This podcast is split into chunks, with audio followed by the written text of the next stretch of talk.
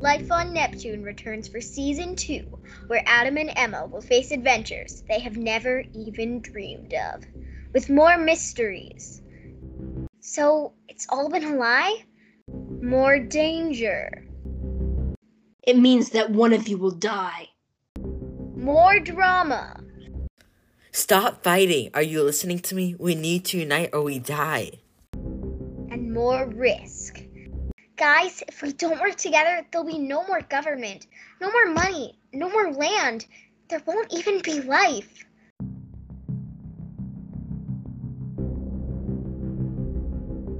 Make sure to be tuned for season two of Life on Neptune, coming soon on all your favorite podcasting platforms.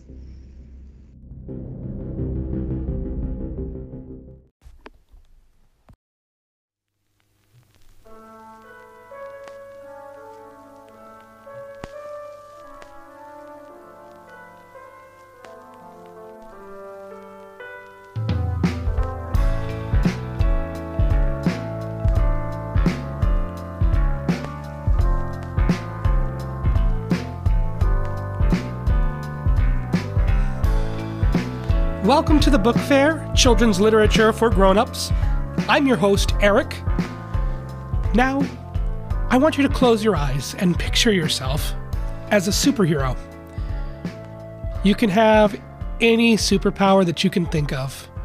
What would it be? Imagine anything you like Superman, Wonder Woman, Green Lantern, Spider Man. Statistically, a majority of you may have chosen the power of flight. It is a popular choice. You're in a difficult spot or have a long distance to walk, suddenly you can go up into the sky. Unlimited freedom. High above streets, above houses, cars, far from other people. It's liberating, isn't it? This week for the book fair, I chose a book from my childhood called Maximum Ride The Angel Experiment by James Patterson. I remember when I was in seventh grade, my English teacher would read the first chapter of a book and invite anybody to borrow something off of her shelf. She would always read something different. She read this to us a teenage girl being chased and jumping off of a cliff. She caught herself in the air with a pair of wings that sprang from her back, and with a couple of hard, downward thrusts of her wings, she flew into the sky. So I borrowed this book. I didn't know this, but my grandfather's favorite author is James Patterson, one of his favorite authors, that is. I was visiting him one day, and I looked on his bookshelf and saw the familiar font, and it said Maximum Ride, The Angel Experiment. He had it in uh, hardcover instead of paperback, and beside it was another book called School's Out Forever. My grandfather gave me both, and each time a new book in the series was released, he would buy it and read it within a couple of days and then give it to me. This was my experience with these books. I became obsessed. Maximum Ride follows a 14 year old girl named Max. She lives with her five siblings, though none of them are truly related except for the two youngest. They are actual siblings, a brother and sister. They were all still a family. Each of these kids had wings. Max, Fang, Iggy, who is blind, are all 14. Nudge is 11. The Gas Man, or Gazzy, is 8. And his little sister, Angel, is 6. As far back as they can all remember, they grew up in a lab. They were subjected to experiments by cruel scientists that they called whitecoats. They were the first recombinant DNA experiment, which just means grafting DNA from a different species onto humans. Obviously, they were combined with bird DNA, avian DNA. The only other success that came out from this lab, which they called the school, was half human, half wolf. These were called erasers. The erasers were like guard dogs, slash bounty hunters, slash assassins, executioners of the school. Max and her siblings, who called themselves the Flock, were rescued by a man named Jeb, a whitecoat, one of the good ones, or the only good one, I should say. Jeb and the flock lived in the mountains of Colorado in a secluded house until he vanished. All of this happened before the book even begins and is told by Max, who narrates in first person. She wakes from a dream, and while the flock was out picking strawberries, they were attacked by erasers who kidnapped Angel. This is our inciting incident. The flock sets out to save her. Angel is like a sister or a daughter to Max. She feels responsible for the safety of her flock as the oldest member. Maximum Ride in this first book and throughout the entire series, follows themes of family. While family is literally who you are related to, there are people that become your family. There are friends in your life who will have a stronger impact on you than your siblings or cousins. That is absolutely fine. Your family can be whoever you choose. Max never knew her parents, neither did any of the other members. Nudge and Iggy don't know if they had siblings at some point in their lives. So the flock became their family. These six characters shared so much in life. They didn't have a normal childhood. They couldn't go out and make friends because they were so different, so they stay together. They love each other. While they grew up, Jeb was like a father to them, despite not actually being their literal father.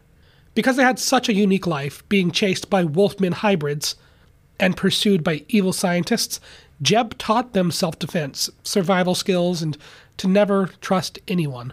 They lived for two years alone after his disappearance in the mountains. The only person to take care of them was Max. She clothed them, tucked the little ones into bed, and made sure they had food. Suddenly, Angel, the youngest, was gone. Back to the school, where she was locked in a cage, studied and tested on. The whole while, none of the flock knew what has happened to her, only that it must have been terrible. She must have been miserable, if she were still alive, that is. While heading west, Max gets caught up in a fight trying to save someone, always sticking up for the weak and vulnerable. She gets critically injured and finds a family to take her in. Ella and her mother, Dr. Martinez, who happens to be a veterinarian, coincidentally or ironically. For two blissful days, Max sees what a family is like. Not running for their lives, searching for food in the wild, or stealing from grocery stores or dumpster diving. They didn't care that she was different. For the time, Max felt loved and cared for. She was always hesitant to trust people. This time, however, it actually paid off. She had home cooked meals, fresh cookies, a friend that she could talk to, something she'd never had before. All the while, we were getting chapters told in third person following Angel at the school or Iggy the gas man back at home. Max's chapters are all told in first person. We get to know her exact thoughts. This also implements a writing tool known as an unreliable narrator. Max is not willfully telling us anything incorrect when she assumes that Iggy and Gasman are safe at home, when in reality they had to leave after being attacked.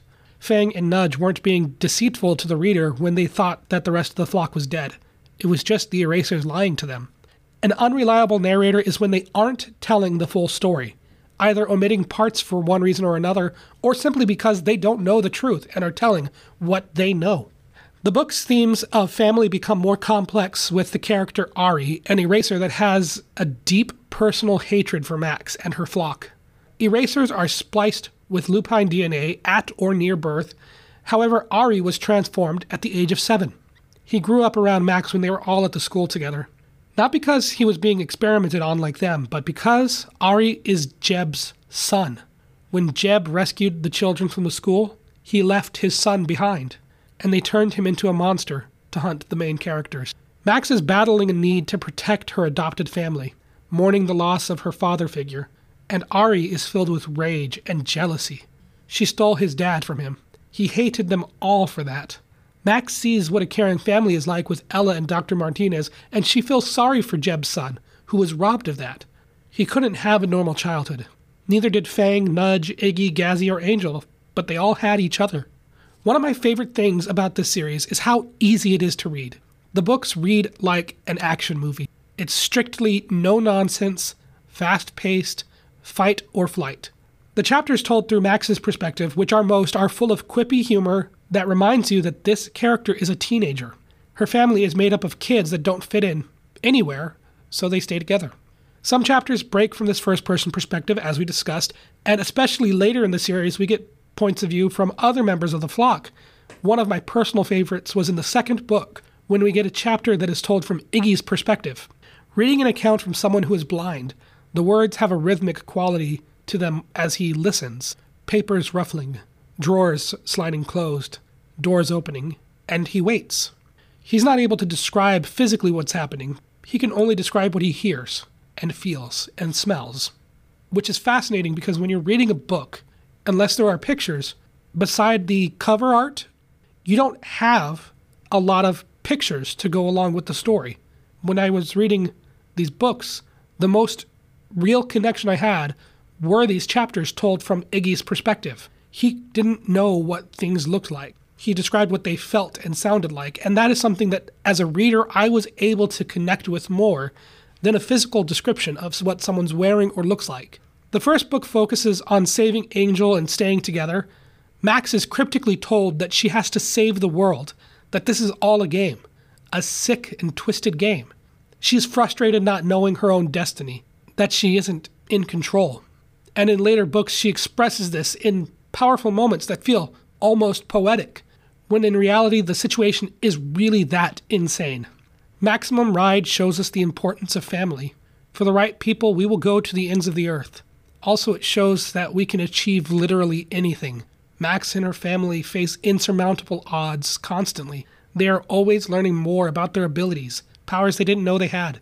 While it's not entirely relatable to see that characters have wings and are experiencing powers such as mind reading, being able to feel emotions by touch, the ability to grow is something that we all have. We are always growing, always changing as people. We can always be better and learn more. This is my personal takeaway from these books. Not just as a family or as people with the power to save the world, but we as humans are able to challenge ourselves, push ourselves to greater things. I didn't think I could create a book review podcast, and I didn't think I could write a coherent review on this particular book. This is my fourth try recording this episode, but I pushed. I focused myself and I tried. I tried because I knew I could. These are the themes of Maximum Ride.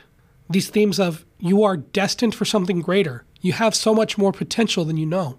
It may feel like things are limited in your situation, like Max and her family.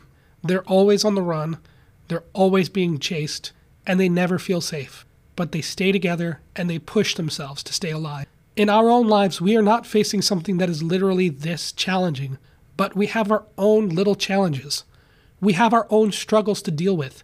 And those are the times when we get to challenge ourselves and push ourselves to become stronger. I have friends that have chronic illnesses that are in constant pain, and I always tell them that they are so much stronger and braver than I could ever be because as somebody that is not battling with those things, I don't know what it's like to constantly be in pain, to have your own body fighting against you, to never feel comfortable in your own skin. I don't know what that's like. These are the people that I draw inspiration from, and these are the people that I feel are like a family to me. I care for them more than some of the people in my own family. It can seem selfish and disrespectful to say that, but in the end, we cannot change the fact that some people just have a more substantial impact on our lives than others. I'm not saying that your family isn't worth keeping or having around or wasn't influential in your upbringing. I'm just saying that there are people in your life that are more important to you, and that's absolutely fine.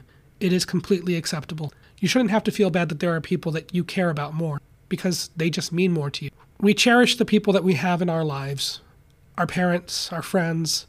They all mean different things to us. Cherish those relationships and those friendships and keep them special. Hold them close to your heart. Don't let them go. Push ourselves to become better, become more. And when times are hard, know that you have a support group. You have people that you can lean on, people that you can trust, your own family, or the family you chose. Later books of the Maximum Ride series start to explore actually saving the world and break away from these themes of family and become more action oriented. But at that point, I've become so invested in these characters. They mean so much to me. They feel like a part of my family. I want to see where they go. They become a little less emotionally impactful to me. I feel that the second book, School's Out Forever, at the time of recording this, was the better of the books I've read so far. The third book and the fourth book become a little more focused on actually saving the world. The third book, in fact, is called Saving the World and Other Extreme Sports. These books are also full of so much action. They keep things lighthearted and moving quickly. I really appreciate that. Something like Charlotte's Web definitely has a more powerful message about friendship than Maximum Ride does, but I think that Maximum Ride has a lot more to say about family. And this, of course, goes without saying.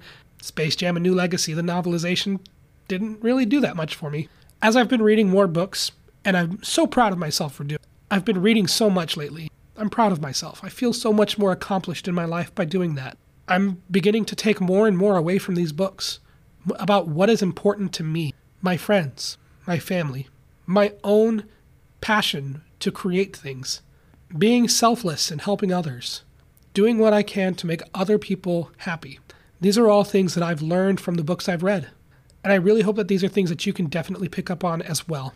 I'm going to go a little bit into the later half of the first book. I didn't want to spoil it early on because it is such a fun read.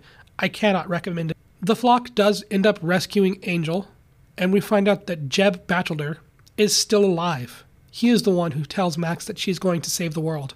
On top of trying to keep her family together, Max is suddenly reeling from the from the betrayal of her father figure. The one person that she thought that she could trust outside of her flock is suddenly evil. Max has a Max has a chip in her arm. She doesn't know what it's for. She doesn't know if that's how they're tracking them, but she has a small chip in her arm. That's something that she found while she was at Dr. Martinez and they took an x-ray of her body. Suddenly, she begins having splitting headaches. She hears a voice in her head that tells her cryptic hints of where to go. Things like go with the flow, take the bus until you see something fun. You learn by playing. And it all just kind of circles back to the themes of personal growth. They go to New York City, they try to find more about their biological parents. That is something that they are constantly trying to do. They're always looking for their parents. And even in the second book, they find one. Again, I don't want to spoil it because it's such a wonderful moment when one of the flock is facing leaving their family to join their biological family. And it's probably the best one. If any member of the flock were to find their family and have to face the choice, uh, staying with their parents or going with the flock, the person that it happens to is definitely the best that it could have happened. Is definitely the one that makes the most sense dramatically and thematically with the characters. I really have to say that Maximum Ride, The Angel Experiment, and the entire series is definitely worth checking out. It's a little more advanced than some of the books that I've covered so far, and probably one of the most mature themed books that I will cover simply because I want to stick to children's literature. I I saw this book at the book fair once, so it counts. And the thing that I want you to remember is to just please always keep pushing yourself. You can always be better. You can always do more. And always remember who is there for you the people that are your family, not just your parents, not just your siblings or cousins, but the ones that will help you and support you on the way. Those are the family that matter. Thank you for listening to another wonderful episode of the Book Fair Children's Literature for Grown-ups. My name is Eric, and I'll talk at you next time.